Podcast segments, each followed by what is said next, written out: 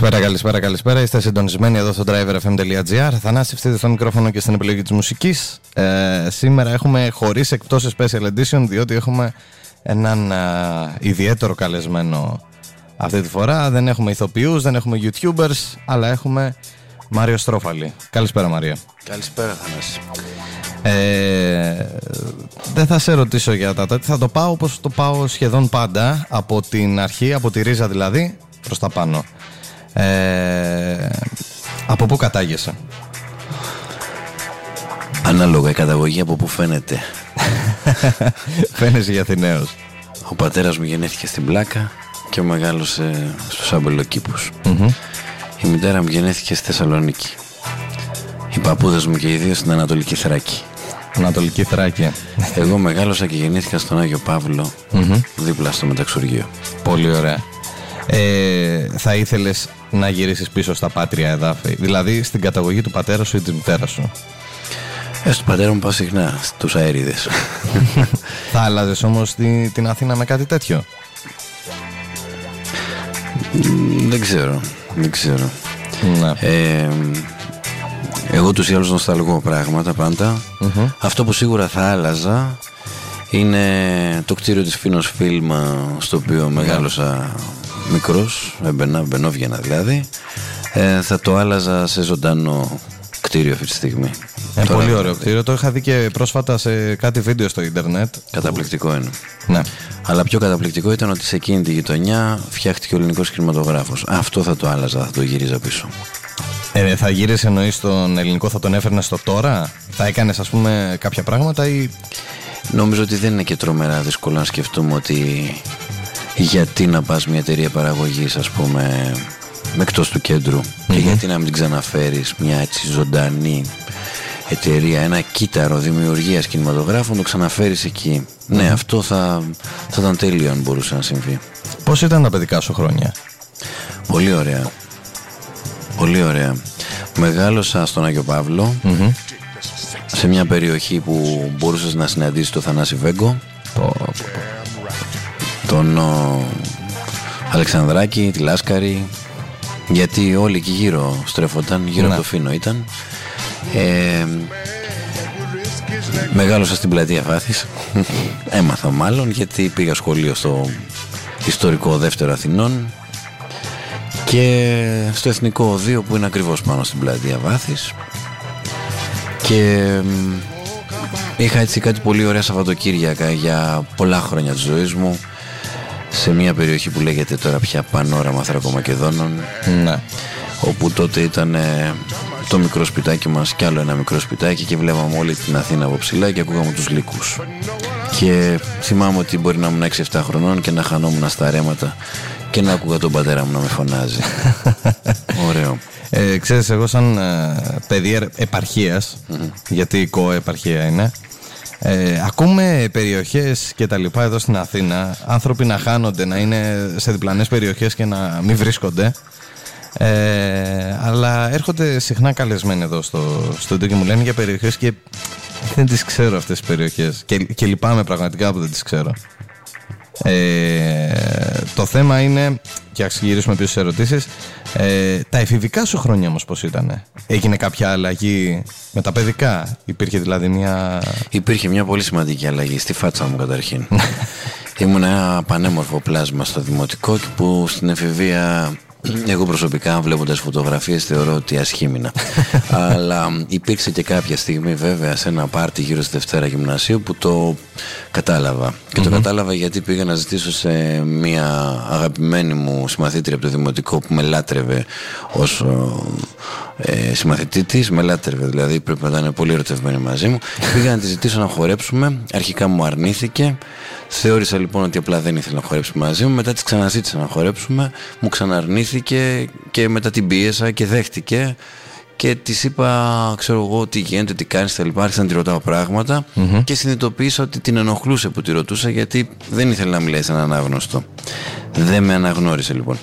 και μου λέει τότε, γιατί με ρωτάς τόσα πράγματα; Της λέω, ρε συμπάς και δεν με έχεις αναγνωρίσει. Μου λέει, ποιος είσαι, τη κάνω ο Μάριο και μου κάνει, ο Μάριος λοιπόν, είχα κάνει μυωπία, ξέρω εγώ, μεγάλο η μύτη μου. Εντάξει, σγούρινο το μαλλί μου. Την εφηβεία την πέρασα δύσκολα στην όψη δηλαδή. Ναι. Γιατί πέρασα από το. Οκ, δεν, δεν είχα καταλάβει καταρχήν ποτέ τι σημαίνει όμορφος ή άσχημος. Αλλά τελικά αυτό υπήρχε. Το καταλάβαιναν οι άλλοι. Εσύ μπορεί να μην το καταλάβεις. Σίγουρα. Αλλά στην εφηβεία, εντάξει, συνέβη αυτό. Βέβαια στην πορεία ε, όλες οι φάτσες έχουν, ξέρεις, τα, τα καλά τους και τα κακά τους. Δηλαδή βρίσκει κανείς τους φαν του. Λοιπόν, η εφηβεία μου τώρα έτσι για να το πούμε έτσι και λίγο πιο ουσιαστικά έχει πάρα πολύ μουσική. Ναι. Έτσι, είμαι πάρα πολύ καλός μαθητής στο σχολείο, αλλά έχει και πάρα πολύ μουσική. Έχει rock, έχει jazz, έχει πολιτικό τραγούδι, τα έχει όλα αυτά. Ε, έχει οδείο, εκτός από οδείο έχει βέβαια πολλές γιορτές σχολείου, έχει ροκ συγκροτήματα το καλοκαίρι, ε, έχει τον ακαδημαϊσμό του οδείου αλλά και συνάμα έχει και τα εναλλακτικά πράγματα που μπορεί να κάνει κάποιος έξω από το οδείο. Νομίζω ότι είμαι πολύ χαρούμενος για αυτό το πράγμα που μου συνέβη στη ζωή μου και είναι αυτό που προτείνω και συστήνω σε κάθε άνθρωπο που ασχολείται με τη μουσική. Μη γυρεύεις τα φράγκα ζήσε. Αυτό. Γιατί τα φράγκα έρχονται και φεύγουν γιατί τα φράγκα απλά είναι βαριά, να το πω λίγο διαφορετικά και γιατί τα φράγκα τελικά μας αλωτριώνουν, ε, μας κάνουν λιγότερο ανθρώπους και γιατί να στο πω και λίγο διαφορετικά γιατί απλά είναι ένα χαρτάκι που το έχει φτιάξει κάποιος για να μεσολαβεί να κάνουμε τις α, ανταλλαγές των προϊόντων και των υπηρεσιών που θα μπορούσαμε να κάνουμε χωρίς φράγκα. Αυτό που είπες τώρα για το χαρτάκι αν κάτσουμε και σκεφτούμε ότι ένα κομμάτι χαρτί ευθύνεται για την ε, οικονομική πορεία της ζωής μας και για την άνεση αν θέλεις ε, μπορεί να σε τρελάνει. Αν κάτσεις και το σκεφτείς ουσιαστικά όμως. Όχι μπορεί να σε τρελάνει. Έχει τρελάνει την κοινωνία μας. Καλά αυτό το μόνο σίγουρα ε, Ποια είναι τα μουσικά σου ερεθίσματα; Πώς ξεκίνησαν δηλαδή όλα με τη μουσική; Πώς ξεκίνησαν; Θυμάμαι τον αδελφό μου ως πιτσίρικος που ήμουν να παίζει κιθάρα Ωραίο ήταν, κοιμόμουν καλύτερα ε, μετά θυμάμαι τον άλλο αδελφό μου, ο οποίος προσπαθούσε να παίξει εκεί πέρα ακορντιόν αρχικά, δεν τα κατάφερνε. Μετά του πήραν ένα αρμόνιο, πάλι δεν τα κατάφερνε. Ε, και εκεί είπα να τα καταφέρω εγώ που ήμουν σπόρη. Ε, ανέβηκα πάνω στο αρμόνιο και επειδή άκουγα προφανώς καλά και μπορούσα να βγάλω μια μελωδία, άρχισα να παίζω κάποιες μελωδίες. Συνέβαινε τότε να μένω ακριβώς απέναντι από τη Φίνο Φιλμ. Υπήρχε ένα πιάνο με ουρά εκεί. Ε, πήγαινα, χαζόπαιζα. Και το άλλο το ωραίο που συνέβαινε στη Φίνος Φιλμ ήταν ότι παρακολούθησα πολλές ηχογραφήσεις, μουσικές ηχογραφήσεις για ταινίες. Και είναι όλα ξέχαστο αυτό το πράγμα. Είναι λίγο σαν την ταινία το Σινέμα Παράδεισος. Τις είδες ε, live τις ηχογραφήσεις να Είδα live και ηχογραφήσεις, ναι. Πολύ τυχερός. Είδα και τον Χατζινάσιο, είδα και τον Καπνίση, είδα. Είδα διάφορα πράγματα και ήταν πολύ όμορφα χαραγμένα. Τι μουσικά όργανα παίζεις, Το όργανο στο οποίο έχω εντρυφήσει είναι το πιάνο. Έχω πάρει δίπλωμα πιάνο εδώ, έχω δουλέψει και στο εξωτερικό. Έχω κάνει και τα ρεσιτάλ. Κάποια στιγμή παράτησα τα παραδοσιακά ρεσιτάλ και ασχολούμαι με, με πιο εναλλακτικά πράγματα. Παίζω κυρίως μουσικές δικές μου. Ε, τα τελευταία χρόνια παίζω αρκετά τάγκο. Μου αρέσει. Τα πλήκτρα βέβαια, είτε στα ροκ σχήματα, είτε και σε πιο εναλλακτικά πράγματα. Ε, παίζω ακορντιόν αρκετά καλά. Αυτά τα δύο είναι κυρίως. Από εκεί και έπειτα τα πάντα μπορεί να κρατζονίσω. Δηλαδή κιθάρα ψιλοπαίζω, κρουστά ψιλοπαίζω. Το πρώτο όργανο που... Ούτι ψιλοπαίζω. Ναι. το πρώτο όργανο που άκουσα live για πρώτη φορά ήταν ακορντεόν. Ο καθηγητής ας πούμε της χοροδίας που είχαμε έπαιζε ακορντεόν πάρα πολύ καλά ε, και πραγματικά μαγευτικό όργανο. Το ακορντεόν είναι ένα καταπληκτικό όργανο το οποίο όταν κάποιος μπορέσει να το γνωρίσει πραγματικά το ερωτεύεται. Ε, λέω το εξής. Βρες το ακορντεόν που ταιριάζει στα μέτρα σου και αυτό τι σημαίνει να κουμπάεις στο θώρακά σου να είναι όχι μικρό ούτε και μεγάλο να πιάνει την ανάσα σου, να μπορείς να το αγκαλιάζεις σαν να είναι το παιδί σου και ανάσανε μέσα από αυτό. Το κορδόν ακούει την αναπνοή σου, την ακούει, τη δέχεται. Αν το κολλήσεις επάνω Ναι, ναι. αυτή είναι μια τεχνική την οποία εγώ την, ε, την έχω εφαρμόσει και τη λέω και σε φίλους που κατά καιρούς με ρωτάνε ξέρω πως έχεις τόσα τρέμολο ξέρω εγώ τι τεχνικές είναι αυτές που χρησιμοποιείς κτλ δεν έχω καμία παραπάνω τεχνική από την επικοινωνία της αναπνοής μου με το ίδιο το όργανο Φοβερό πράγμα αυτό και δεν το έχουν όλοι νομίζω δεν το έχουν αντιληφθεί όλοι. Εκτός από αυτοί που αγαπάνε πραγματικά το ακορντεόν. Εντάξει, υπάρχει αυτή η παραδοσιακή γαλλική τεχνική. Καταρχήν, για να το πετύχεις αυτό το πράγμα που λέω, πρέπει να κάθεσαι. Δηλαδή, αν είσαι όρθιος και κρατάς το ακορντεόν όρθιος, δεν γίνεται. Δεν εφαρμόζει καλά. Ναι. Πρέπει να το έχεις στηρίξει επάνω σου καλά. Πρέπει να εφάπτεται πάνω σου. Και πρέπει τρόποντινά να το διαχειριστείς με πολύ θέρμη. Τώρα κάποιοι θέλουν να παίρνουν μεγάλα κορδόν, μεγάλα σκάφη, αυτά τα 120 που λέμε, που δεν μπορείς να τα χωρέσεις, ας πούμε, σε όλο τον κορμό. Δηλαδή πρέπει να γύρει. Ε, εκεί που αρχίζει και γέρνει, αρχίζει και παίζεις και εσύ λιγάκι σαν να βαριέσαι. Όχι, δεν βαριέσαι στην πραγματικότητα. Σε βολεύει. Παίζεις γιατί εντάξει, αλλιώς σε πιάνει και μέσα σου, πιάνουν όλα. Αλλά η αναπνοή δεν περνάει στο όργανο. Ακριβώς.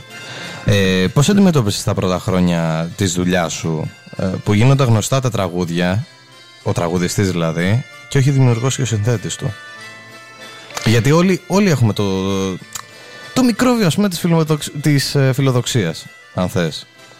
Εντάξει, εμένα μπορώ να σου πω ότι δεν μου βγήκε ποτέ κανένα τέτοιο ερώτημα. Δηλαδή, καθώς γύρισα από τη Γαλλία, θυμάμαι, ο πρώτος που τραγουδάει τραγούδι μου είναι η Δήμητρα Γαλάνη.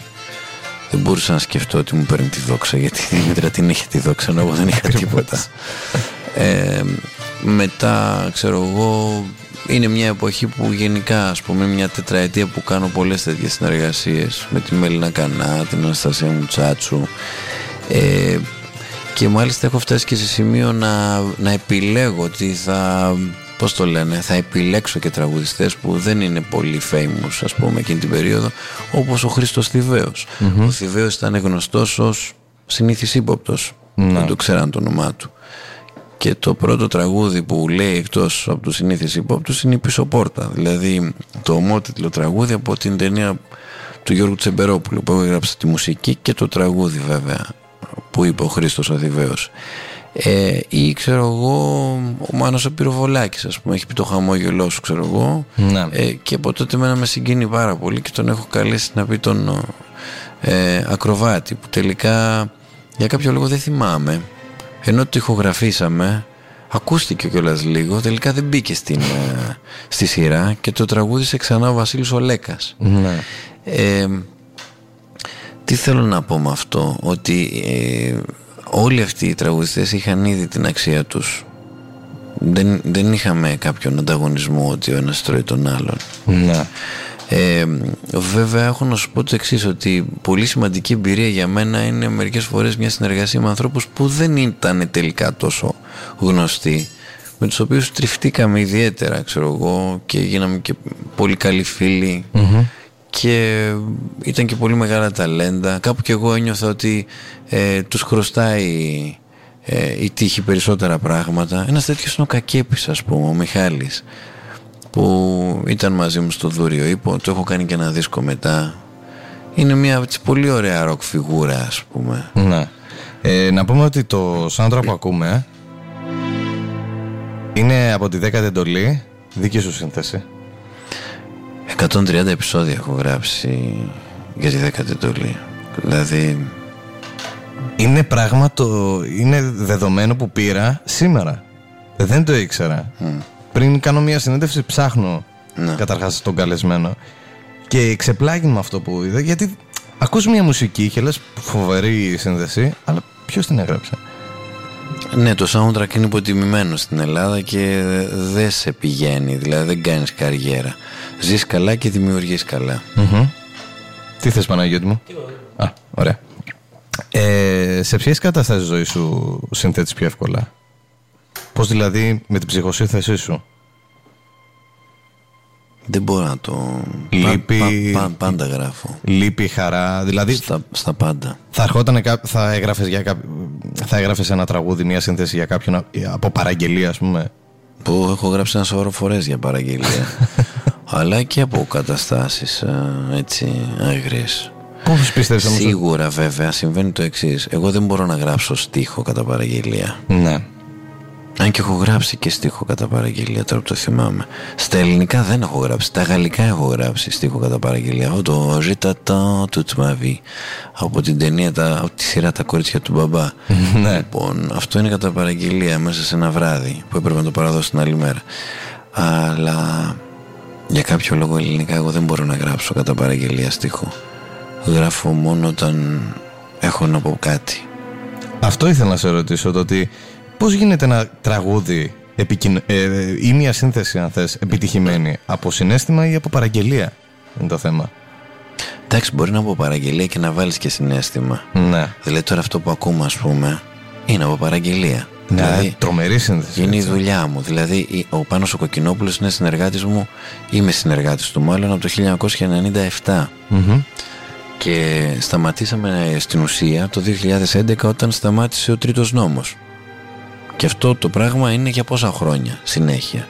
Ναι. Και είναι η δουλειά μου αυτή. Δηλαδή ο Κοκκινόπουλος και τα soundtrack που κάνω κυρίως για τον Κοκκινόπουλο είναι ε, η δουλειά μου.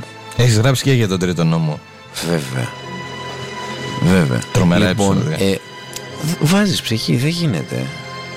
Βάζεις ψυχή γιατί βάζουν ψυχή και άλλοι. Δηλαδή τώρα στη δέκατη εντολή, μετά από τόσα χρόνια βλέπεις ένα επεισόδιο και εγώ που, πώς να σου πω, ε, την έχω λιώσει τη δέκατη εντολή. δηλαδή φαντάσου πόσες φορές έχω δει τα επεισόδια για να γράψω τις μουσικές επάνω Ναι. γιατί τις αντιμετώπισα σαν ταινίες εγώ. Τις, ε, Γι' αυτό σειρές βγήκαν και τόσο επιτυχημένες. όλα τα επεισόδια της 10ης εντολής τα έχω δει σαν ταινίες δηλαδή τα παίρνω, τα, τα φορτώνω στο, ε, είτε στο κομπιούτερ είτε στο βίντεο παλιότερα ας πούμε, ξέρω, όχι 10η εντολής, άλλες σειρές ας πούμε Ναι. πάντα και γράφαμε τη μουσική επάνω κανονικά λοιπόν ε, το βλέπω μετά από χρόνια τώρα κατά καιρούς έτσι κανένα βράδυ που παίζει ας πούμε, τι κάνα, κάθε βράδυ παίζει λοιπόν ε, έτσι ξημέρωμα και το Ξέρεις ότι έχει γίνει πλέον φοιτητική σειρά, έτσι; ε, εντάξει, έδειχνε. Από τότε ήταν η φοιτητική Ναι. σειρά. Πάντα δηλαδή. Γιατί βγάζει, βγάζει τις κρυφές πτυχές των ανθρώπων. Ακριβώς. Έτσι, δηλαδή κάνει ένα έτσι κραπ, ας πούμε, και, και πετάει τις κόβεται- σου κόβεται η κουρτίνες ψυχή, ναι. από μπροστά, ας πούμε. Έτσι, βγαίνουν δηλαδή συναισθήματα που λίγο πολύ όλοι οι άνθρωποι μπορεί να τα έχουν, αλλά ε, μαζεύονται. Δηλαδή, σου συμβαίνει κάτι, ας πούμε, ξέρω εγώ, είσαι στο αυτοκίνητο, τσαντίζεσαι με κάποιον, εκείνη την ώρα έχεις κάτι άγρια ένστικτα. Τα μαζεύεις. Έρχεται λοιπόν η δέκατη εντολή ή κάποια τέτοια project του Κοκκινόπουλου και άλλων που σου λένε τι θα γινόταν τελικά αν δεν μπορούσες να το μαζέψεις ας πούμε αυτό το πράγμα; Αν δεν μπορούσες να συγκρατηθείς; Πού μπορεί να φτάσεις ας πουμε αυτό που λέει υπάρχει μια καθόριστη γραμμή είναι μεγάλη αλήθεια αυτό το πράγμα. Είναι πολύ μεγάλη αλήθεια. Αφού κατά καιρού σου σου λέω το εξής τώρα που έχει πολύ πλάκα. Ε, ε, κάνω πλάκα στα καφενεία τώρα κάτω και στο, στη γειτονιά μου που μου λένε διάφορα ξέρω εγώ κατά καιρούς ότι αυτό τσαμπουκαλεύω το κάνω ένα και τα λοιπά. Λέω μην τα λες εμένα αυτά τα πράγματα. Εγώ έχω κάνει του λέω 125 δέκατες εντολές ξέρεις τι σημαίνει αυτό; Και όλες What? του λέω ξέρω πολλούς τρόπους Ξέρεις. λοιπόν ε, νομίζω ότι είναι μια από τις σημαντικότερες στιγμές ελληνικής τηλεόρασης δεκαετία Ισχύει. εντολή. Ισχύει. Και είναι και από τις σειρές που μείναν στην ιστορία. Ναι, και έκανε τεράστια βλακεία το Μέγκα που δεν συνέχισε τον τρίτο νόμο να Α, κάνει ακριβώς. άλλα 30-40 επεισόδια, να έχει και αυτό αυτή την παρακαταθήκη. Του την έφερε ο Αλφα. Γιατί ήταν πολύ δυνατό το σενάριο στα επεισόδια. Ήταν πολύ δυνατό. Είναι δυνατό το σενάριο γιατί αυτός ο Κοκκινόπουλος είναι μεγάλο μαμούνι. Δηλαδή δεν αφήνει να περάσει κάτι που δεν είναι καλό. Ναι. Ξέρει τι θέλει, ξέρει τι είναι το, το casting που πρέπει να γίνει. Έχει, έχει, το έχει. Το έχει, είναι ασύλληπτος μέτρης αυτό το είδος. Είναι δύσκολος ο κόσμος ελληνικής βιο... μουσικοβιομηχανίας; Ε, είναι. Είναι δύσκολος βέβαια. Και είναι, σκληρός, θα έλεγα. είναι δύσκολος και πολύ σκληρός για δύο λόγους. Πρώτον, γιατί έχει τις διάνοιες και τους ασχέτους. Οι διάνοιες είναι γύρω στο 20%. Το 80% είναι άσχετοι. Ισχύει. Το χειρότερο που μπορεί να σου τύχει είναι ένας άσχετος που νομίζω ότι είναι διάνοια. λοιπόν, ο- το υπόλοιπο, 80, το υπόλοιπο ποσοστό, ε, εντάξει, μπορεί να είναι πιο συμπαθές, ας πούμε. Που, μπας περιπτώσει, κάνει την, ε, ε, την προσπάθειά του. Έτσι. Ναι. Τώρα, τι να λέμε. Εγώ έχω κάνει 40 τηλεοπτικές σειρές. Θυμάσαι κάποιες από αυτές; θυμάμαι αρκετές. Α πούμε, ξέρω, την επαφή με τον Σεριανόπουλο. Θυμάμαι ναι. την απέναντι όχθη, ας πούμε. Το, το, πιο super thriller που έχει γίνει ποτέ. Το γλυκό κρασί, σαν γλυκό του κουταλιού, νυχτερινό δελτίο, ερώικα, τα κορίτσια του μπαμπά, ε, το δρόμο της καρδιάς. Ε, πολλά είναι. Πολλά είναι. Δεν θυμάμαι κιόλας. Θα μετανιώνεις για κάποια, για κάποια δουλειά από αυτές; Δεν μετανιώνω για τίποτα, ούτε για τα χειρότερα πραγματικά. Δηλαδή, έχω γράψει τα πιο μπει πράγματα στο δούριο ύπο. Να. Τα πιο μπει εννοώντας βέβαια ότι τα έχω κάνει επιτιδευμένα. Δηλαδή, εκεί που υπήρχαν τα 15 ροκ τραγούδια, υπήρχαν και άλλα 15 σκυλάδικα άγρια. Αλλά έπρεπε να υπάρχουν γιατί αυτό ήταν το σενάριο. Λοιπόν, δεν γινόταν να μην υπάρχουν. Πώς και... βλέπεις όλη αυτή την την κατάσταση στην ελληνική μουσική του τώρα που βγαίνουν και λάμπουν σε εισαγωγικά καλλιτέχνες που κανονικά δεν θα έπρεπε να λάμπουν. Πάντα συνέβαινε αυτό. Από, από τότε. Πάντα υπήρχαν καλλιτέχνες που έλαμπαν ενώ ήταν τίποτα, ας πούμε. Ναι. Γιατί συμβαίνει Μπορώ αυτό; να πω ότι είναι και καλύτερα τα πράγματα τώρα που ήταν τότε. Δηλαδή τότε υπήρχαν διάτοντες αστέρες, ου, κάτι παλικάρια. Σούπερ. Πώς θα χαρακτηρίσετε τώρα την κατάσταση στη μουσική, Ανήσυχη. Ναι. Ε, τη βλέπουμε ενδιαφέρον. Καταρχήν ε, η jazz σκηνή ας πούμε με την οποία έχω ασχοληθεί τα τελευταία χρόνια είναι πάρα πολύ καλή. Πάρα πολύ καλή. Δηλαδή οι νεότερες γενιές έχουν να δώσουν σπουδαία πράγματα.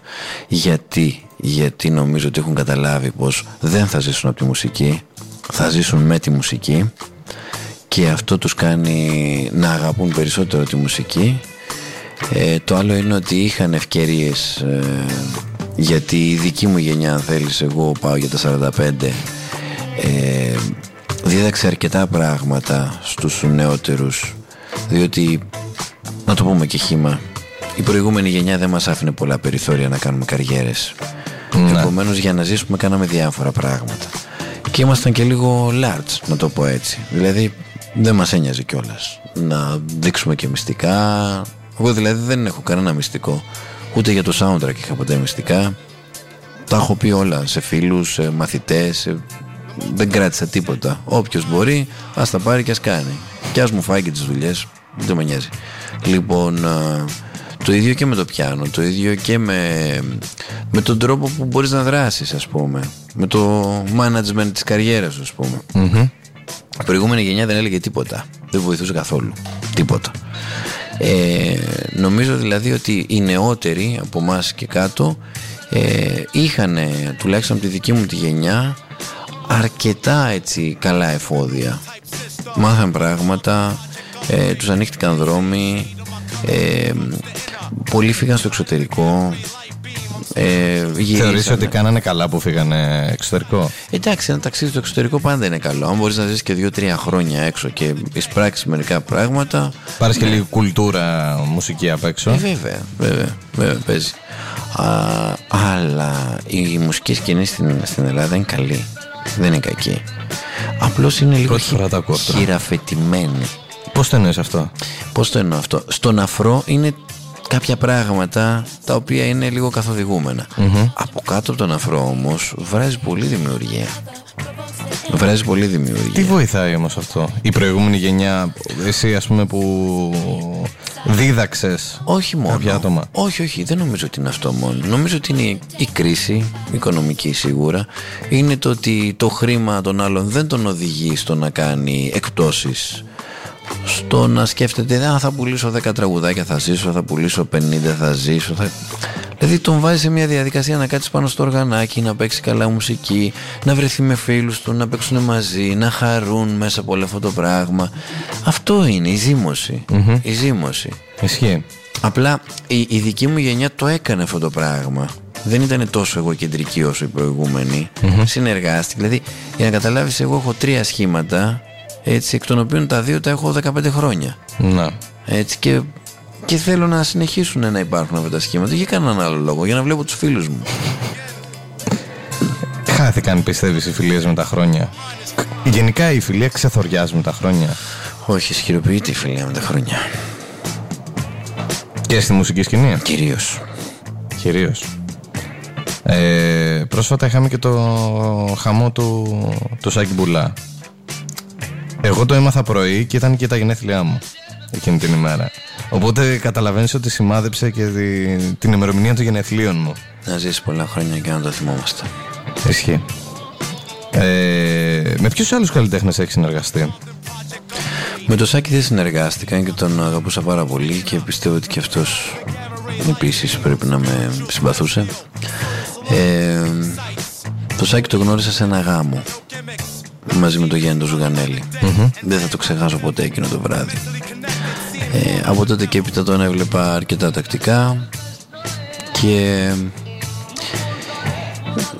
και δεν ξέρω τι διάλογο συμβαίνει μερικές φορές. Ξέρεις, ξέρεις τι, τι, τι παθαίνουν μερικοί άνθρωποι και το παθαίνω κι εγώ.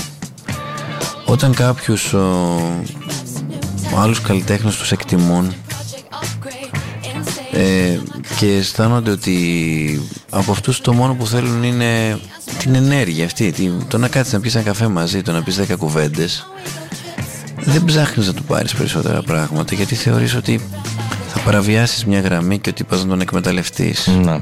Εμένα αυτό μου συνέβη βασικά με τον Μανώλη το Ρασούλη.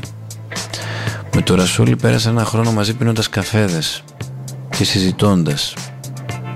Και μετά από αρκετό καιρό ο ίδιος ο Μανώλης μου λέει άντε να κάνουμε και κανένα τραγούδι τώρα. Εγώ τότε λοιπόν θυμάμαι ότι είχα μπλέξει και με την Τεχνόπολη Να. που ήμουν καλλιτεχνικός διευθυντής και του έλεγα ρε Μανώλη θέλω λίγο να έχω ένα μήνα να ασχοληθώ μόνο μαζί σου. Δηλαδή δεν είναι να, να κάθομαι να κάνω κάτι άλλο και να αυτό. Δηλαδή θέλω να κάνω focus αυτό που θα μου δώσεις. Και ερχόταν αυτή η ώρα να μου δώσει αυτά τα πράγματα. Και εξαφανίστηκε. Και που, εκεί που εξαφανίστηκε τον γύρευα γιατί λέω τι διάλογο, τι έγινε. Ήταν να βρεθούμε. Και τελικά ο Μανώλης πέθανε. Μάλιστα. Ε, με το Σάκη. Ο Σάκης πάντα για μένα ήταν μια φωνή η οποία με προκαλούσε. Σπουδαίος τραγουδιστής. Πάρα πολύ σπουδαίος. Φοβερή φωνή. Φοβερή φωνή. Και έγραφε και ωραίους στίχους. Να. Και το σημαντικότερο είναι ότι μία ώρα με το Σάκη ήταν, πώς να σου πω, ήταν ένας μήνας στιγμές. Έτσι, γιατί είχε πολύ γέλιο το άτομο. Και πώς το λένε, σου, σου αναποδογύριζε λιγάκι έτσι την, ε, το γίγνεσθές σου ας πούμε. Αντίστοιχο είναι και ο Γιάννης βέβαια, έτσι, ο Ζουγανέλης, Βέβαια. να είναι καλά, ο φιλορακός μου. Πολύ καλό παιδί. Έτσι. Και αυτή η συνύπαρξη δηλαδή, δεν, δεν ξεχνιέται αυτό το πράγμα. Δεν ξε... Εδώ δεν το ξεχνάνε άνθρωποι που τους βλέπουν στην τηλεόραση και λέει δεν μπορεί. Φαντάσου να το έχεις βιώσει αυτό μαζί, ας πούμε. Σοκ. Είναι εντάξει. Είναι στιγμές της ζωής που δεν τις ξεχνάς ποτέ. Ε, ποια, θε- ποια θεωρείς την μεγαλύτερη... Μάλλον το... Έχεις εκπληρώσει στόχους; Θεωρείς τον εαυτό σου ότι έχεις εκπληρώσει τους στόχους που έχεις από παιδί; Κοίταξε, εντάξει, δεν εκπληρώνω τη στόχη ποτέ. Πάντα βάζεις κάτι, Κάτι άλλο. παραπάνω. Δηλαδή και μικρούς στόχους μπορεί να βάλεις. Δηλαδή ένα απλό πράγμα θα σου πω. Εγώ έμαθα ας πούμε, να χειρίζομαι κομπιούτερ μόνος μου. Ναι. Το είχα σαν στόχο. Το κατάφερα. Δεν πήγα να μάθω κάπου, ας πούμε. Δεν έκανα μουσική τεχνολογία κάπου. Δεν έμαθα προγράμματα, τίποτα. Κάποια στιγμή χάλασε το κομπιούτερ. Είχα σαν στόχο να μάθω να το φτιάχνω μόνος μου. Ε, χάλασα έναν εκεί πέρα ψάχνοντας, μετά έφτιαξα έναν άλλο. Ένα τέτοιο πράγμα. Μετά δεν έκανα ποτέ ένα μάθημα jazz, ας πούμε. Ποτέ. Δεν ξέρω γιατί δεν πήγα να μάθω. Ενώ μπορεί και να μ' άρεσε. Και κάποια στιγμή κάπου στα ε, 25, ενώ έπαιζα, ψηλό έπαιζα, βρέθηκα σε ένα ε, μάθημα στο πανεπιστήμιο που έκανε σε ένα άλλο έτος από το δικό μου ένας πολύ σπουδαίος τρομπετίστας, ο Φρανσουά Ζανό και έπαθα τέτοια πλάκα που λέω τώρα τι πρέπει να κάνω, να συνεχίσω να κάνω μαθήματα jazz ή να τα παρατήσω. Ε, και εκεί σκέφτηκα ότι όπου πάει. Ε, μετά πάντα μια ζωή ήθελα ας πούμε, να κάνω soundtrack. Αυτό με ενδιέφερε. Ναι. Δηλαδή, εντάξει, Σύνθεση. το πρότυπό μου σαν συνθέτης, μάλλον μέσα στην εφηβεία έγινε ο Ennio Morricone. Έτσι, και είχα αποφασίσει ότι θέλω να κάνω αυτή τη δουλειά. Εντάξει, το έχω καταφέρει, δεν μπορώ να πω. Καλά μου έχει πάει. Μπορεί να μην είμαι ο, ο άνθρωπος του αφρού, αν θέλεις, δηλαδή κάποιοι άλλοι ακούγονται περισσότερο από μένα, αλλά είμαι σίγουρα αυτός που τα τελευταία 20 χρόνια έχει κάνει τις περισσότερες δουλειές από όλους.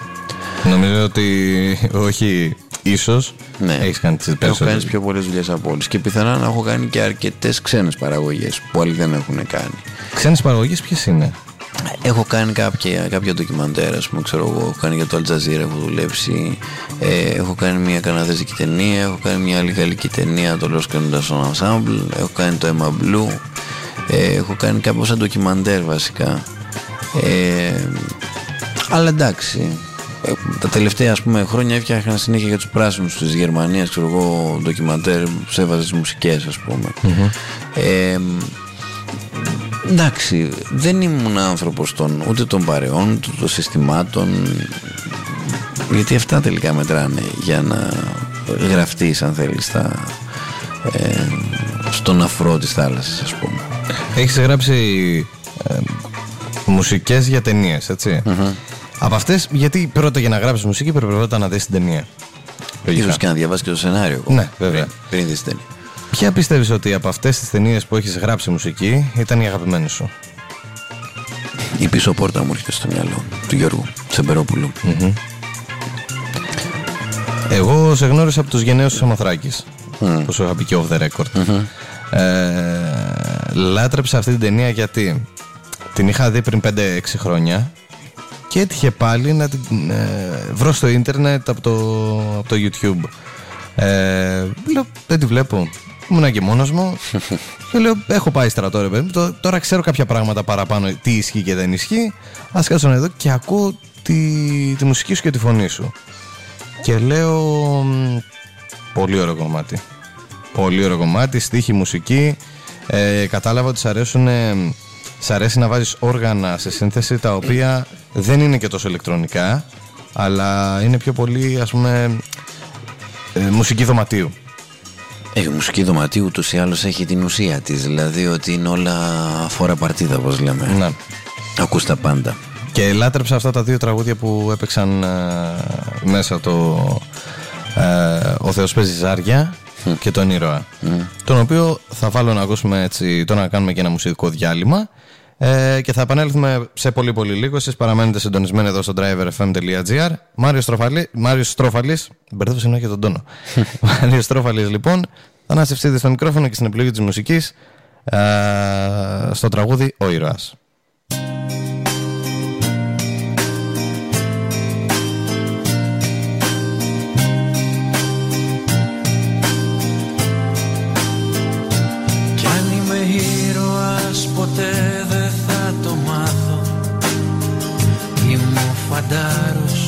Που δεν μου λάχε να πάθω.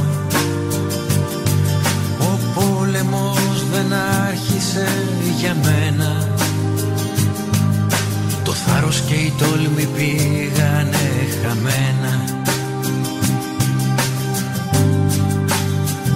Κι αν είμαι ήρωας πώς να τα αποδείξω; Χωρίς εχθρούς και αρχηγό ποιον θα νικήσω. Τέτοιο λιοντάρι δεν θα βρει μια ευκαιρία. Δεν θα με γράψει πουθενά η ιστορία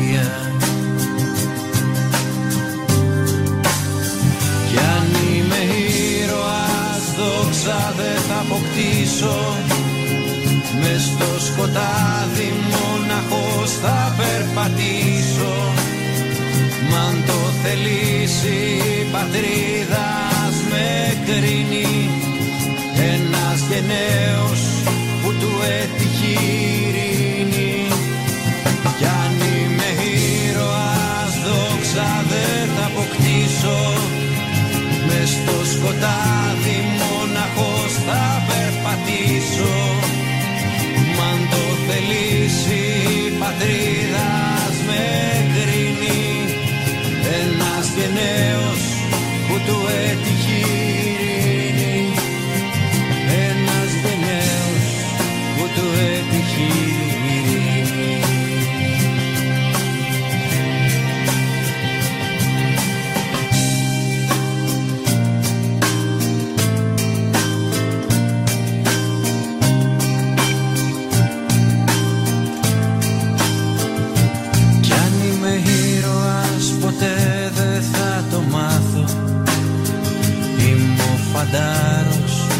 δε μου λαχε να πάθω. Ο πόλεμος δεν άρχισε για μένα. Το θάρρος και η τόλμη πήγανε χαμένα. Κι αν είμαι ήρωας δόξα δεν θα αποκτήσω. Μες στο σκοτάδι μοναχός θα περπατήσω. Μ' αν το θελήσει η πατρίδας ας με κρίνει Ένας γενναίος που του έτυχε η ειρήνη Κι αν είμαι ήρωας δόξα δεν θα αποκτήσω. Μες στο σκοτάδι μοναχός θα περπατήσω. Μ' αν το θελήσει η πατρίδας ας με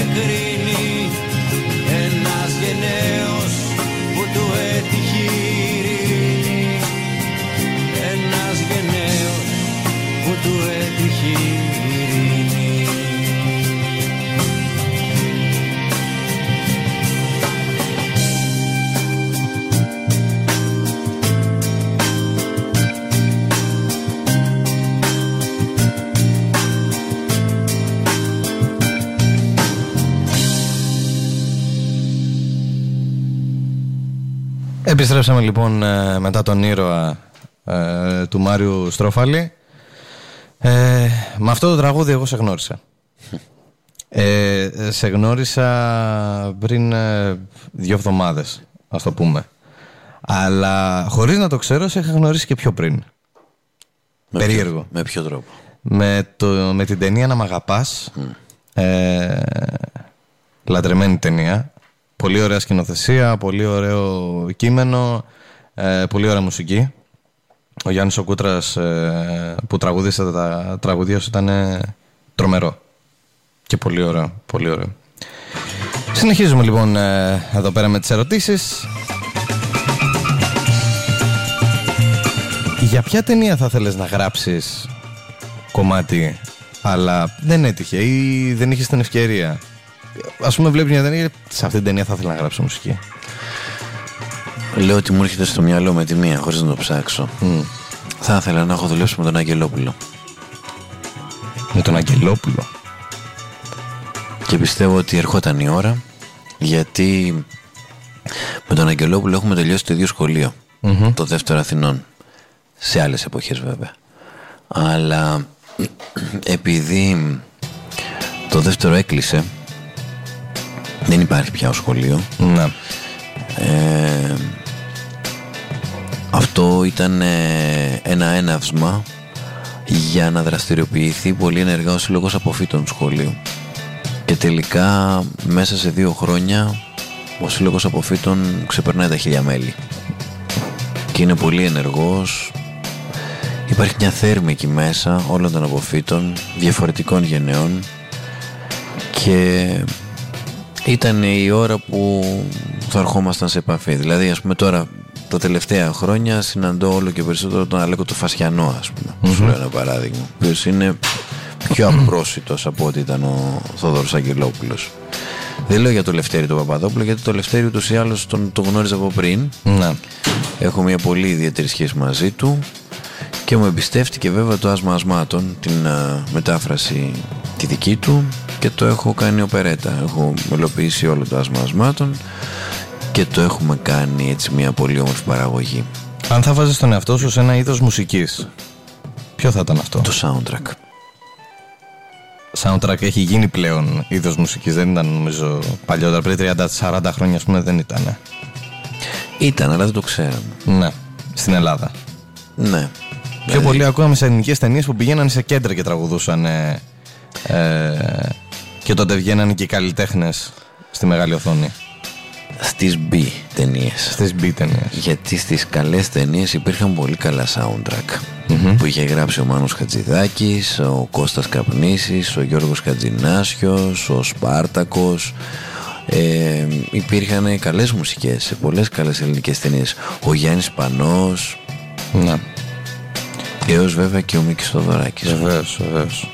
Ε, Και ο Ξαρχάκος, ο Σταύρος. ναι. Και και έλεγα κάποιος μου λείπει. Ο Ξαρχάκος, τα κόκκινα φανάρια, τρομερό soundtrack. Με τον ε, Βαγγέλη του Παπαθανασίου θα θέλεις να συνεργαστείς; Θα ήθελα να το γνωρίσω. Μου είναι πολύ έτσι ενδιαφέρον τύπος και ως άνθρωπος. Δεν ξέρω πώς θα μπορούσα να συνεργαστώ με τον Βαγγέλη Παπαθανασίου. Τον θεωρώ από τους μεγαλύτερους συνθέτες ε, στην Ελλάδα. Και όχι μόνο στην Ελλάδα, τον ξέρουν παγκόσμια.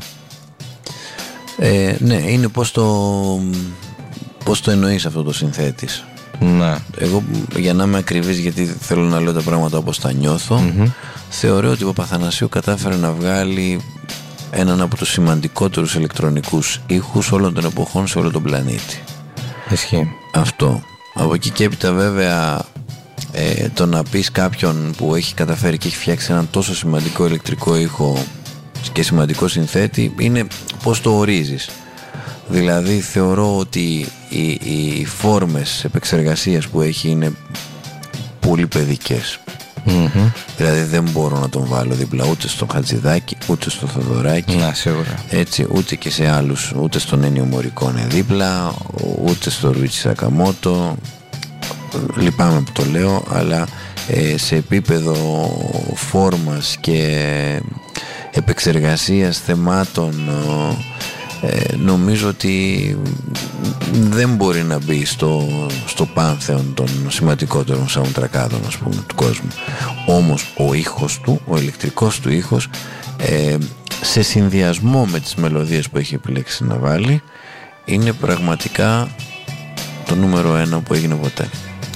Ε, σε σχέση τώρα με τη μουσική και το εμπορικό κομμάτι, στην σημερινή εποχή θα μπορούσε να γράψει ένα εμπορικό κομμάτι το οποίο να ακούγεται σε μαχαζιά, ας πούμε. Τι σημαίνει εμπορικό κομμάτι; Εμπορικό. Ένα τραγούδι που θα λέγει ο Βέρτης ή ένα τραγούδι που θα λέγει Μποφίλιο; Ναι, είναι τεράστια η διαφορά. Ναι αλλά είναι εμπορικά και τα δύο Ναι. Ε, θα σου έλεγα. Θα, θα το έλεγα στο Βέρτι, ας πούμε. Όχι, δεν θα είχα πρόβλημα. Ναι. Θα μπορούσα να γράψω ένα τραγούδι και για το Βέρτη και για την Ποφίλιο και για τον οποιοδήποτε. Αρκεί αυτό το τραγούδι να μου αρέσει εμένα. Πολύ Να σημαντικό. μου αρέσει σημαίνει καταρχήν ότι δεν λέει μπουρδες. Μμμ. Έτσι. Αν δηλαδή τα λόγια του είναι καλά, μπορεί να είναι ένα πάρα πολύ καλό λαϊκό τραγούδι. Μμμ. Ε, μισό λεπτό τώρα γιατί κόλλησα. Ε, στο θέμα τώρα της πολιτικής. Ε, το θέμα διείσδυσης ίσως στα πολιτικά δρόμενα θα έχουν κάποιο αντίκτυπο στη, στη θέση της μουσικής σου; Δεν νομίζω, όχι. Όχι. Όχι, καθόλου. Κάθε άλλο. Πώς αποφάσισες λοιπόν να, να ασχοληθείς με το πολιτικό κομμάτι; Δεν ασχολούμαι στην πραγματικότητα με το πολιτικό κομμάτι. Ασχολούμαι με το κοινωνικό. Μμμ. Αλλά για να ασχοληθείς πολύ ενεργά με το κοινωνικό κομμάτι πρέπει να αποφασίσεις ότι πρέπει να πάρεις πρωτοβουλίες. Άρα λοιπόν πρέπει να εκτεθείς. Ναι. Ε, γι' αυτό χαίρομαι τους ανθρώπους που βλέπουν στην κίνησή μου αυτό το πράγμα. Μμμ. Αυτοί που έρχονται και μου λένε «Α, ωραία, συμπαθητικό, εσύ θα σε υποστηρίξω», δεν μου λένε τίποτα, γιατί πραγματικά είναι σαν να πάνε στο διαχειριστή της πολυκατοικίας και του πούν «Θα σε υποστηρίξω». Ο διαχειριστής της πολυκατοικίας κάνει μια αγκαρία Ακριβώς. για να μπορέσει αυτή η πολυκατοικία να είναι σε καλή κατάσταση. Κανονικά πιστεύω και οι άρχοντες του Δήμου και των τοπικών κοινωνιών θα πρέπει να το βλέπουν κάπως έτσι, ότι θα θυσιάσουν κάποια χρόνια από τη ζωή τους, από τα ωραία πράγματα που κάνουν ε, και θα ασχοληθούν με αυτό γιατί είναι κατά κάποιο τρόπο χρέος τους. Μμμ. Αφού μπορούν να αλλάξουν κάποια πράγματα και έχουν τη δυνατότητα να τα αλλάξουν, ναι, να ασχοληθούν. Αν δεν έχουν κάτι άλλο να κάνουν και έχουν βρει αυτό για να παίξουν, εμένα αυτοί οι άρχοντες δεν μου αρέσουν. Και επειδή θεωρώ ότι υπηρέτησα τα τελευταία τρία χρόνια έναν τέτοιο δημοτικό άρχοντα, το Δήμαρχο της Αθήνας, ε, είπα πως ο, θα πρέπει να, να βάλω κάποια όρια σε αυτό και να βγω και να δηλώσω ευθέως ποια είναι τα στάνταρ που πρέπει να έχει ένας Δήμαρχος Αθηναίων. Μμμ. Κυρίως γι' αυτό αποφάσισα να είμαι, διότι καταρχήν έχω γεννηθεί στην Αθήνα, στο κέντρο, έχω μεγαλώσει στη δύσκολη περιοχή, ε, έχω αντιμετωπίσει όλα τα προβλήματα που έφερε η μετανάστευση έως και την, ε, αν θέλεις, ε, τον οικονομικό μαρασμό γιατί ε, μου έχουν ανοίξει το στούντιο. Είναι γνωστό αυτό το πράγμα Ναι. ότι μου έχουν πάρει από μέσα πράγματα αξίας 100.000 ευρώ ε, και μου έχουν πάρει βέβαια και όλο μου το αρχείο, τους σκληρούς δίσκους μου. Που σημαίνει ότι ψάχνω ακόμα να βρω κομμάτια που έγραψε το 1996 ας πούμε. Ε, με τσάκισε, με γονάτισε και οικονομικά και ηθικά. Μέσα στο στούντιο έτρεχαν δουλειές ε, τις οποίες δουλειές δεν μπόρεσα εγώ να τις γυρίσω πίσω και γι' αυτό το λόγο άφησα δύο χρόνια το στούντιο σε αυτούς τους ανθρώπους για να μπορέσουν να δουλέψουν Μάλιστα. Λοιπόν, ε, γονάτισα. Όμως δεν πήρα ένα ρόπαλο να κυνηγάω μετανάστες. Τώρα ο υποψήφιος δήμαρχος από το Πικέρμι θέλει να έρθει να καθαρίσει την αθηνα Την Αθήνα τη δική μου. Εγώ λοιπόν έχω τις αντιρρήσεις μου και σε αυτό. Το σημαντικότερο όμως είναι ότι έχω τις αντιρρήσεις μου σε αυτό το δίπολο που η, αν θέλεις τρο- να το πούμε έτσι με απλά λόγια αυτή η παρέα που θέλει να να, να κινεί το χρήμα και το κεφάλαιο όπου εκείνη γουστάρει και θέλει να αξιοποιεί τις δομές εξουσίας με τον τρόπο που θέλει δημιουργεί ένα καινούριο δίπολο στο Δήμο της Αθήνας που είναι ο σημερινός δήμαρχος που παίζει υπέρ συμφερόντων μπορώ να σας το πω και να σας το αποδείξω και τεκμηριωμένα ε, και ο άλλος ο δήμαρχος ο οποίος θέλει ε, την εθνικιστική χρειά της πολης εγώ λοιπόν δεν θέλω αυτού του φασιστικού τύπου ούτε την εθνικιστική χρειά ούτε τη διεθνή χρειά. Το, το φασιστικού τύπου το λέω γιατί. Γιατί από την ώρα που αποφάσισα να ανακοινώσω ότι είμαι υποψήφιος δήμαρχος Αθηναίων αρχικά ας πούμε ένιωσα για μια εβδομάδα μια επίθεση κάτω από τη ζώνη από το περιβάλλον του Δημάρχου και μετά από μια εβδομάδα συνειδητοποίησα ότι τα μέσα δεν ανακοινώνουν την υποψηφιότητά μου. Έτσι απλά. Με το έτσι θέλω. Ω, έτσι, ναι. Δηλαδή, ο πιο πολύς κόσμος δεν ξέρει ότι είμαι υποψήφιος δήμαρχος, μόνο ότι έχω στείλει 3.000 email. Όχι εγώ και οι συνεργάτες μου. Έτσι. Λοιπόν, ε, εντάξει, τα μέσα θέλουν να βγάλουν ή τον ένα ή τον άλλον. Οκ, ας προσπαθήσουν να δούμε, θα τα καταφέρουν. Και τώρα πια εγώ συνεχίζω και λέω, να δω, αυτή η κοινωνία είναι τόσο χειραγωγούμενη από τα μέσα που θα ακούσει τα γκάλοπ που της λένε, θα ακούσει τελικά αυτό που πρέπει να ψηφίσουν σύμφωνα με τις βουλές των συμφερόντων. είναι δούμε. ένα στίχημα. Θα δούμε. Θα δούμε. Θα δούμε. Επειδή δεν. Ε, Γενικώς, εγώ δεν είμαι άνθρωπος που μιλάω για κόμματα και τα λοιπά. Ε, θα ήθελα την άποψή σου για το λαό και το. ας πούμε. Το ψηφίζω μεν κάποιον, τον βρίζω μετά, αλλά μετά πάω και τον ξαναψηφίζω. Υπάρχει κάτι χειρότερο, Ναι. το οποίο θα στο εκμυστηρευτώ. Σε σένα και τους ακροατές σου. Εγώ όταν ήμουν καλλιτεχνικός διευθυντής της Τεχνόπολης τα προηγούμενα χρόνια, όπως κατάλαβες, γέμισα από φίλους. Έφτιαξα το Αθηναϊκό Καλλιτεχνικό Δίκτυο, το οποίο είναι μια πολύ μεγάλη κοινότητα καλλιτεχνικών ομάδων. Και βγήκαμε έξω, πήγαμε στα πάρκα, πήγαμε στις πλατείες, παίξαμε για όλο τον κόσμο.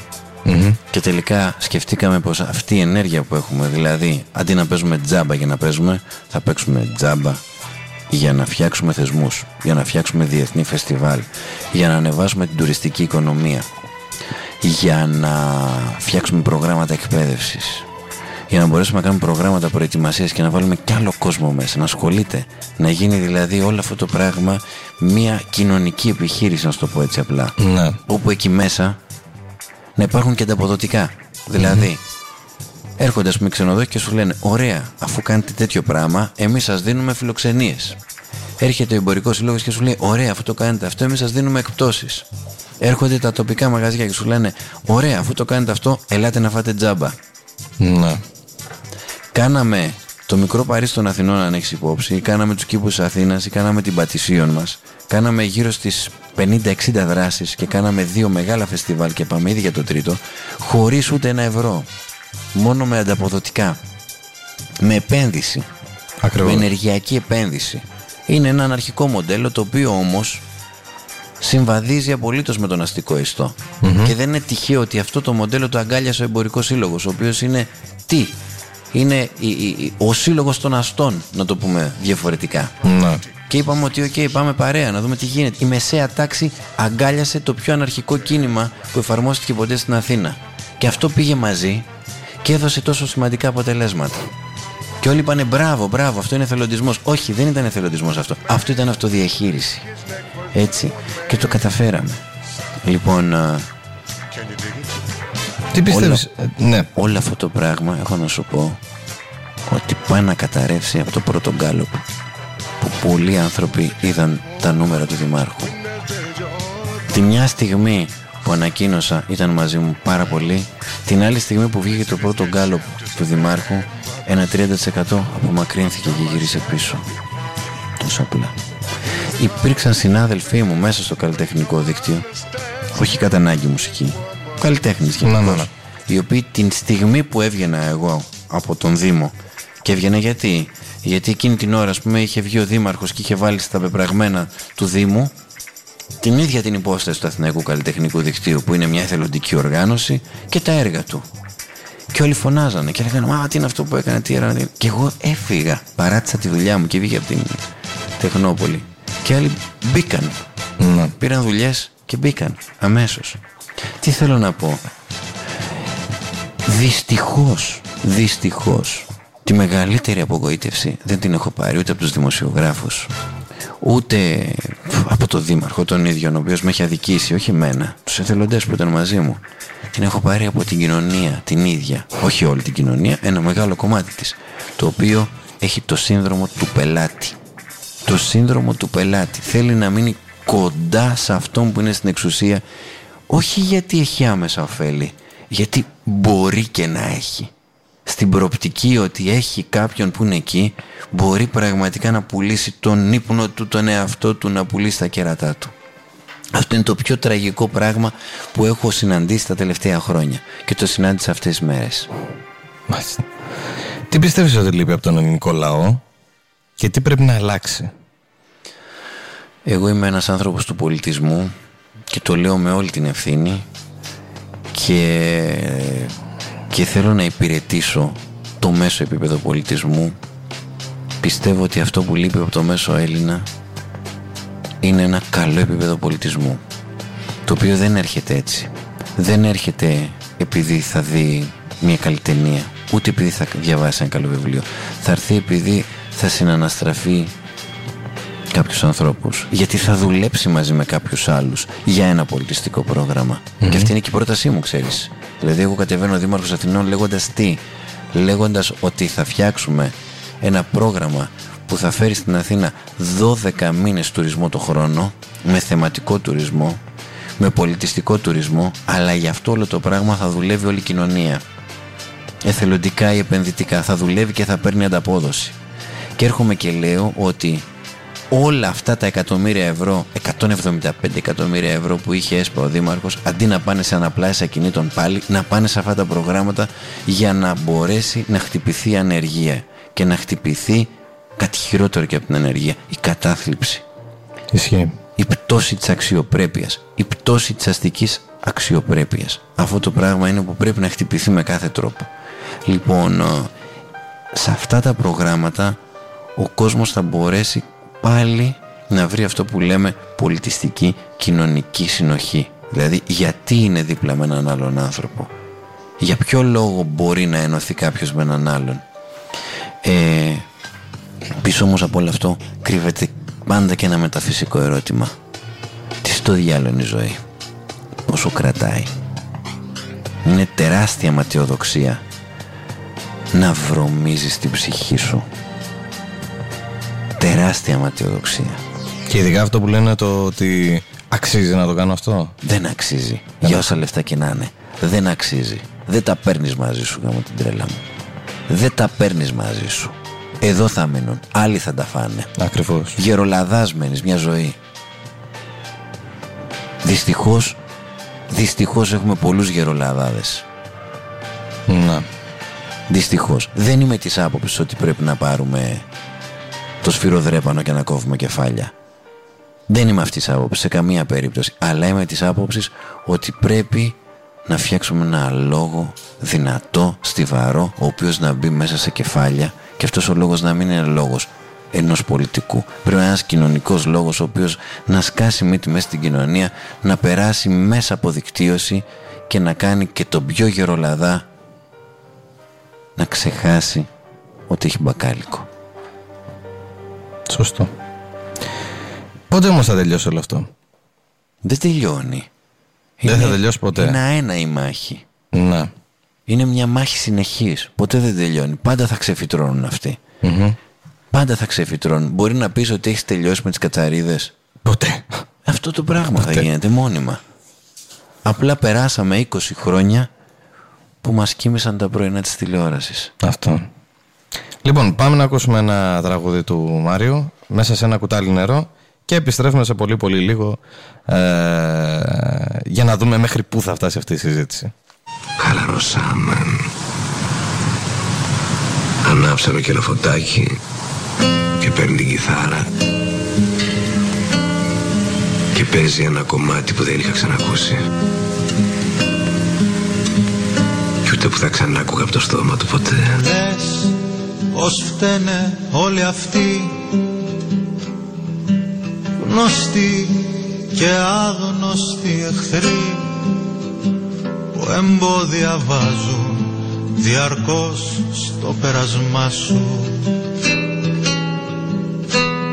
Όμως δεν σκέφτηκες ποτέ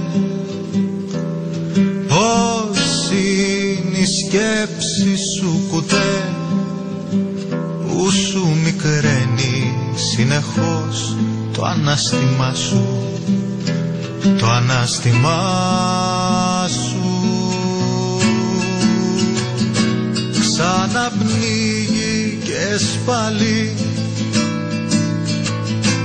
μέσα σε ένα κουτάλι νερό.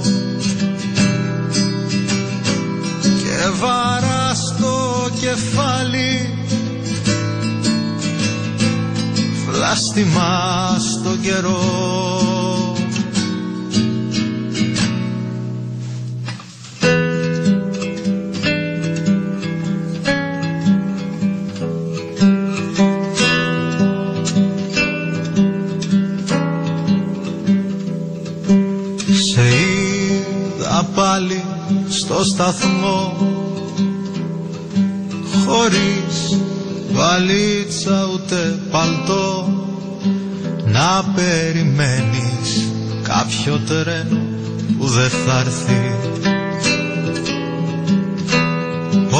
θα μάθεις πως ο νους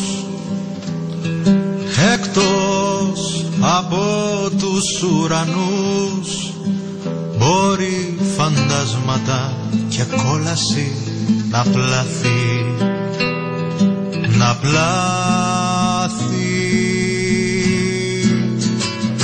Ξαναπνίγει και σπαλί μέσα σε ένα κουτάλι νερό. Και βαρά στο κεφάλι. Βλάστημα στον καιρό. Πώς γίνεται να ξεκινάς μακρύ ταξίδι στο χιονιά χωρίς παλτό, χωρίς νταλκά, χωρίς ελπίδα. Άγρια θηρία θα σε βρουν και λες τριγώνεστε να μπουν μες στο μυαλό, μες στην καρδιά σαν καταιγίδα καταιγίδα.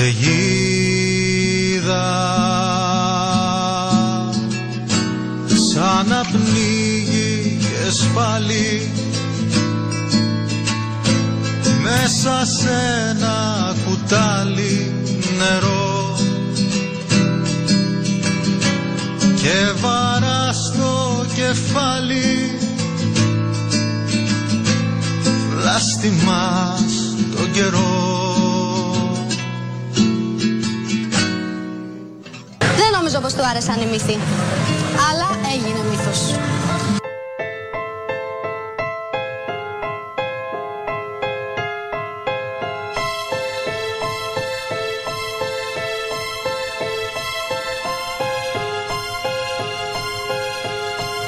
Επιστρέψαμε εδώ στο Driver FM με το Μάριο Στρόφαλη. Ε, πέρασε η ώρα. Είμαστε περίπου μία ώρα εδώ. Μιλάμε. Πώς πέρασε η ώρα; Περνάει. Περνάει η ώρα. Αυτό είναι που λέμε. Ναι. Περνάει η ώρα. Θα Μα- μπορούσες να παρομοιάσεις τη διαδικασία σύνθεσης της μουσικής με το κομμάτι της πολιτικής; Ε, βέβαια. Σύνθεση είναι και η πολιτική. Ναι. Σύνθεση είναι. Παίρνεις μια νότα, τη βάζεις εδώ, Ναι. ταιριάζει, δεν ταιριάζει. Το βλέπεις αυτό στη, στην πορεία και πώς θα εξελιχθεί όλο το, Ναι, ναι. το κομμάτι. Ούτως ή άλλως α, είναι λίγο μυστήρια η κατάσταση. Εγώ τώρα ασχολούμαι με την τοπική αυτοδιοίκηση. έτσι. Και ασχολούμαι γιατί αφού αποφάσισα να συνεχίσω να ζω στο κέντρο της Αθήνας ε, και αφού συνέβαιναν κομικοτραγικά πράγματα και έβλεπα ότι η πολιτεία είναι ανήμπορη να κάνει πράγματα αποφάσισα να ασχοληθώ εμπράκτος και είναι σαν να πέφτεις α, στη θάλασσα από ένα νησί και ετοιμάζεσαι να πας σε ένα άλλο. Και έχεις φτάσει στη μέση. Δεν γυρίζεις πίσω. Το πας στο ταξίδι όσο και δύσκολο και να είναι. Ε, ο συνδυασμός μου λέγεται Αθηναϊκά Πολιτιστικά Δίκτυα. Και μ, αυτό δεν σημαίνει ότι θα ασχοληθώ μόνο με τις τέχνες και τα γράμματα γιατί κάτι τέτοιο μου προσάπτουν οι αντίπαλοι ότι εντάξει καλά είναι αυτά που κάνει ε, καλλιτεχνικές δράσεις και τέτοια έτσι αντιλαμβάνονται τον πολιτισμό Ναι. ως καλλιτεχνικές δράσεις δεν μπορούν να καταλάβουν είναι αυτό. ότι ο πολιτισμός είναι ένα λογισμικό που βάζει ένας άνθρωπος μέσα του για να ζει με ένα συγκεκριμένο τρόπο Μμμ. αυτό λοιπόν είναι που θέλουμε εμείς να κάνουμε να φτιάξουμε τις δομές και τους θεσμούς που θα μπουν μέσα οι Αθηναίοι θα αλλάξουν νοοτροπία θα γίνουν ενεργοί και αυτοί θα αλλάξουν την Αθήνα και τις ζωές τους βέβαια Μμμ. λοιπόν ε, αυτό είναι βαθιά πολιτικό που προτείνω Ναι. Οπότε κατά μία έννοια ασχολούμαι με την πολιτική. Και το λέω ότι είναι βαθιά πολιτικό γιατί, γιατί εγώ είμαι ένας πραγματικά ανεξάρτητος υποψήφιος. Οι άλλοι που δηλώνουν ότι είναι ανεξάρτητοι δεν είναι καθόλου ανεξάρτητοι. Είναι απολύτως εξαρτημένοι από τα κόμματα. Αλλά πουλάνε μια ανεξαρτησία. Εγώ λοιπόν λέω ότι δεν είμαι ανεξάρτητος. Είμαι εξαρτημένος από την κοινωνία και είμαι και πολύ πολιτικοποιημένος. Και το ακούω αυτό τόση ώρα που μιλάς, το, το έχω καταλάβει και νομίζω και οι ακροατές το έχουν καταλάβει. Ε, ε, και σου απαντάω λοιπόν στο προηγούμενο ερώτημα γιατί ασχολούμαι με την πολιτική. Γιατί αυτή η πολιτική δεν υπάρχει. Η άλλη πολιτική δεν είναι πολιτική. Είναι εξυπηρέτηση συμφερόντων και εμένα δεν με αφορά. Μμμ. Με αυτή την πολιτική ασχολούμαι, την πολιτική που πρέπει να παράγει η ίδια κοινωνία. Και η ίδια κοινωνία πρέπει να ξυπνήσει και να ασχοληθεί με αυτή την πολιτική. Μμμ. Ε, θα ερχόσουν ποτέ στο σημείο, όπως είναι τώρα τα πράγματα, να πεις ότι σας βαρέθηκα ρε παιδί μου, δεν ασχολούμαι άλλο με την πολιτική, θα γυρίσω πίσω στη μουσική. Ή το αντίθετο. Εννοείται κάθε μέρα είμαι έτσι. Κάθε βράδυ που πέφτω στο μαξιλάρι είμαι στο ξαναγυρίζω πίσω. Και κάθε βράδυ είμαι στο φτάσει στο επόμενο νησί. Επειδή η πολιτική έχει πολύ χρόνο, δηλαδή πρέπει να αφιερώσεις πολύ χρόνο σε αυτό, ε, θα άφηνες παραπέρα τη μουσική για την πολιτική; Όχι, γιατί η υγιής πολιτική έχει την ανάγκη αυτής της μουσικής που κουβαλάω. Όπως έχει την ανάγκη της τέχνης που κουβαλάει ένας άλλος. Όπως έχει ανάγκη τα γράμματα που κουβαλάει ένας άλλος. Αυτή η πολιτική πρέπει να εκπορεύεται από τον πολιτισμό και από, το, ε, από την κοινωνική ανάγκη του ανθρώπου να βρεθεί και να συνεργαστεί με άλλους ανθρώπους με όρους πολιτισμού. Βλέπεις τον εαυτό σου μακροπρόθεσμα, δηλαδή σε 10 χρόνια, πώς φαντάζεσαι τον εαυτό σου; Όπως είσαι τώρα, καλύτερα, σε άλλη θέση, ε, γράφοντας περισσότερα κομμάτια για ταινίες; Δεν μπορώ να φανταστώ τον, δεν θέλω να φαντάζομαι τον εαυτό μου μετά από 10 χρόνια. Ε, δεν, δεν είναι της ε, ιδιοσυγκρασίας μου. Ε, ε, καταρχήν θέλω να ζω τη στιγμή, ούτως ή άλλως. Πολύ Α- σημαντικό. Αυτό δεν σημαίνει βέβαια ότι δεν φτιάχνω πρόγραμμα για το μέλλον. Φτιάχνω πρόγραμμα για το μέλλον, το οποίο πρόγραμμα για το μέλλον είναι το ίδιο ε, ισχυρό. Έχει δηλαδή την οντότητά του. Με ενδιαφέρει ένα πρόγραμμα που θα μπορεί να γίνει και χωρίς εμένα. Δηλαδή μπορώ να φανταστώ ένα πρόγραμμα μετά από 10 χρόνια αλλά όχι τον εαυτό μου εκεί. Ναι.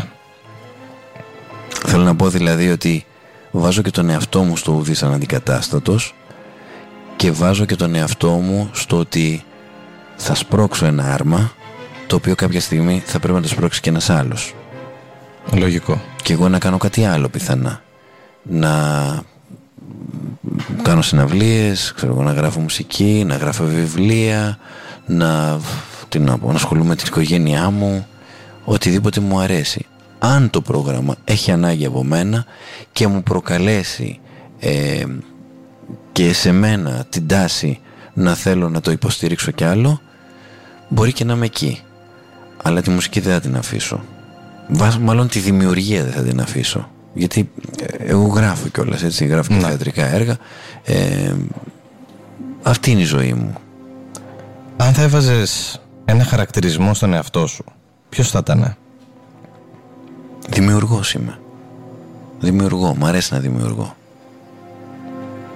Ωραία. Μ' αρέσει να εξερευνώ.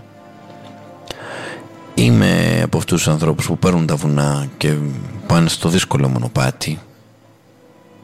Δηλαδή θα προτιμήσω να κάνω τρεις μέρες να φτάσω κάπου από ένα μονοπάτι σε βουνό παρά να πάω από την άσφαλτο και να περπατάω ώρες που δεν είναι τρεις μέρες, μπορεί να είναι μισή μέρα. Αλλά θα είναι εύκολο. Θα είναι εύκολα, θα είναι πολύ μονότονο και καθόλου δημιουργικό. Μμμ. Τώρα που μπορούν να σε δει ο κόσμος; Στα live ας πούμε.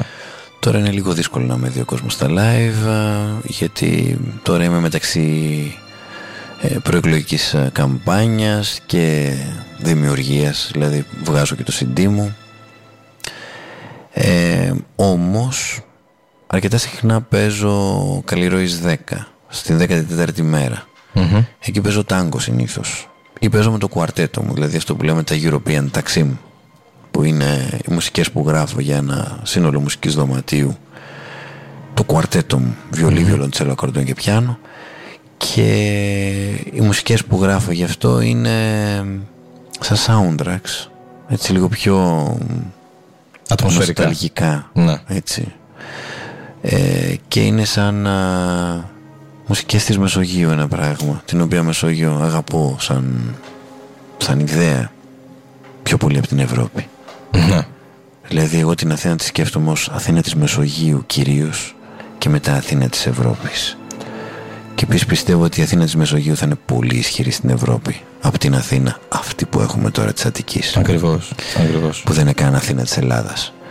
Λοιπόν, ε, εκεί μπορεί κάποιος να με βρει τις επόμενες ε, ημέρες είτε να παίζω μουσική είτε και να μιλάω ακόμα για το Δήμο της Αθήνας, για πολιτικά ζητήματα, για ε, προγράμματα, για το Αθηναϊκό Καλλιτεχνικό Δίκτυο, για τα πολιτιστικά δίκτυα, δηλαδή για αυτά που σκεφτόμαστε να κάνουμε. Μπορεί να βρεθεί σε συζητήσεις όπου ακόμα και σε αυτές τις συζητήσεις όμως όλο και κάποιο καλλιτεχνικό event θα έχει. Και γι' αυτό θα το ονομάσουμε ε, Political Unplugged. Και θα συμβαίνει Ενδιαφέρον. μια φορά τη βδομάδα. Ακόμα όμως δεν ξέρω ποια είναι αυτή η μέρα. Νομίζω ότι θα είναι Δευτέρα. Σίγουρα όμως τι θα δούμε από τον ε, Μάριο φέτος, το 2014. θα δούμε το European Taxim 2 το οποίο βγαίνει. Είναι δηλαδή έτοιμο. Ε, θα δούμε ένα καινούριο σχήμα το οποίο ετοίμασαν κάποιοι φίλοι μου και θα είμαι μέσα σε αυτό γιατί θα έχει μουσικές μου που λέγεται TGV Minuit Μμμ. δηλαδή TGV είναι το Tre Grand Vitesse το πιο γρήγορο τρένο στη Γαλλία και στον κόσμο Minuit είναι μεσάνυχτα είναι σαν να λέμε Midnight Express στα γαλλικά Α, μάλιστα. ε, το TGV Minuit είναι ένα σχήμα με το οποίο θα παίξουμε αρκετά swing και bossa nova, κυρίως κομμάτια δηλαδή που έχω γράψει για ταινίες αλλά είναι από κομμωδίες. Μμμ. Γρήγορα κομμάτια δηλαδή. Ε, ναι, αλέγκρα. Ε, αυτό. Εκεί θα κάνουμε και κάποια, κάποιες ηχογραφήσεις. Πιθανά να βγάλουμε και κάποια δουλίτσα.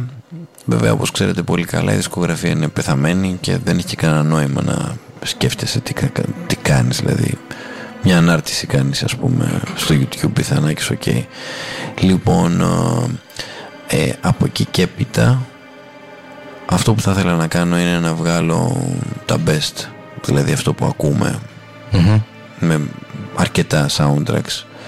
Νομίζω ότι μετά τις εκλογές αν τελικά δεν έχει γίνει το θαύμα και το θαύμα για μένα δεν είναι να βγω δήμαρχος βέβαια.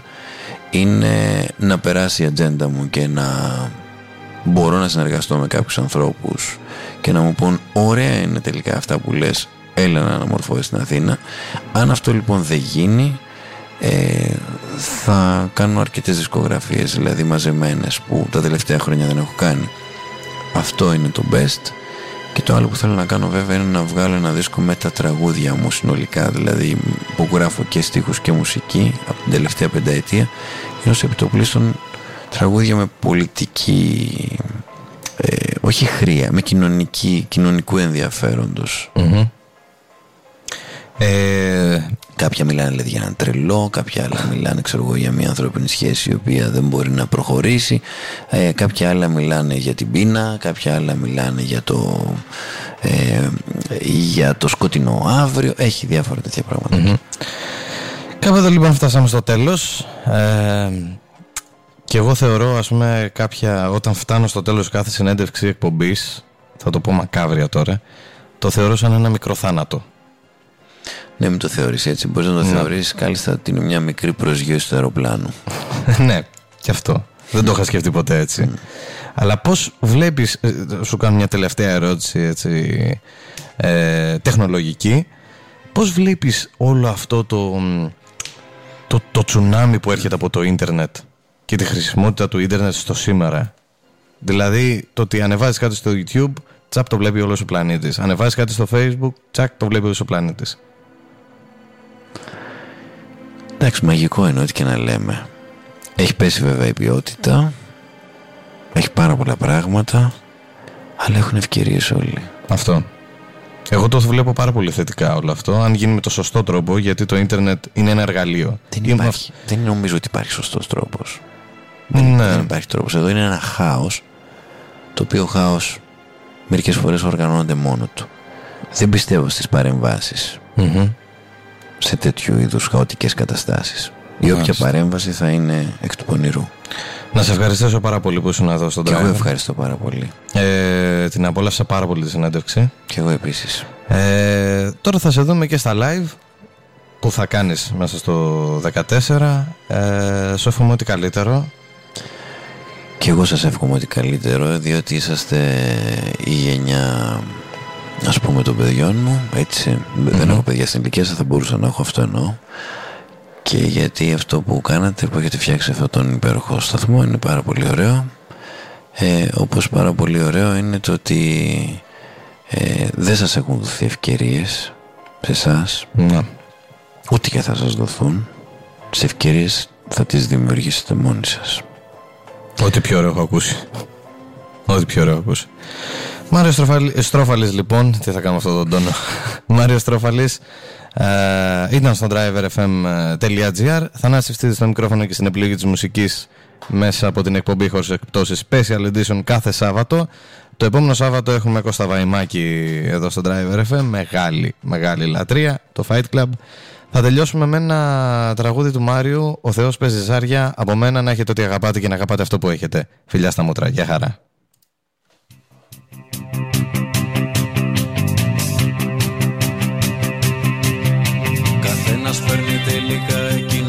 Αξίζει. Στο τέλος πάντοτε νικά αυτός που δεν κερδίζει. Γι' αυτό να είσαι ταπεινός να σκέφτεσαι τι κάνεις.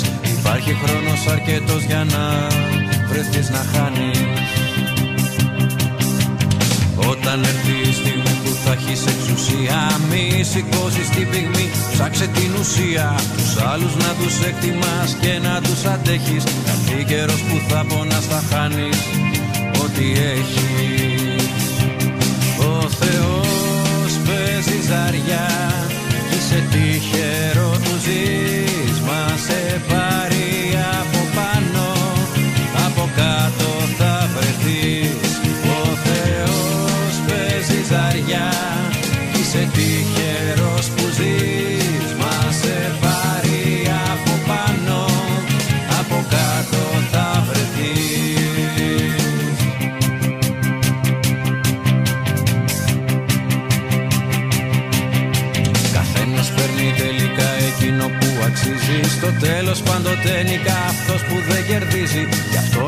είσαι ταπεινός να σκέφτεσαι τι κάνεις.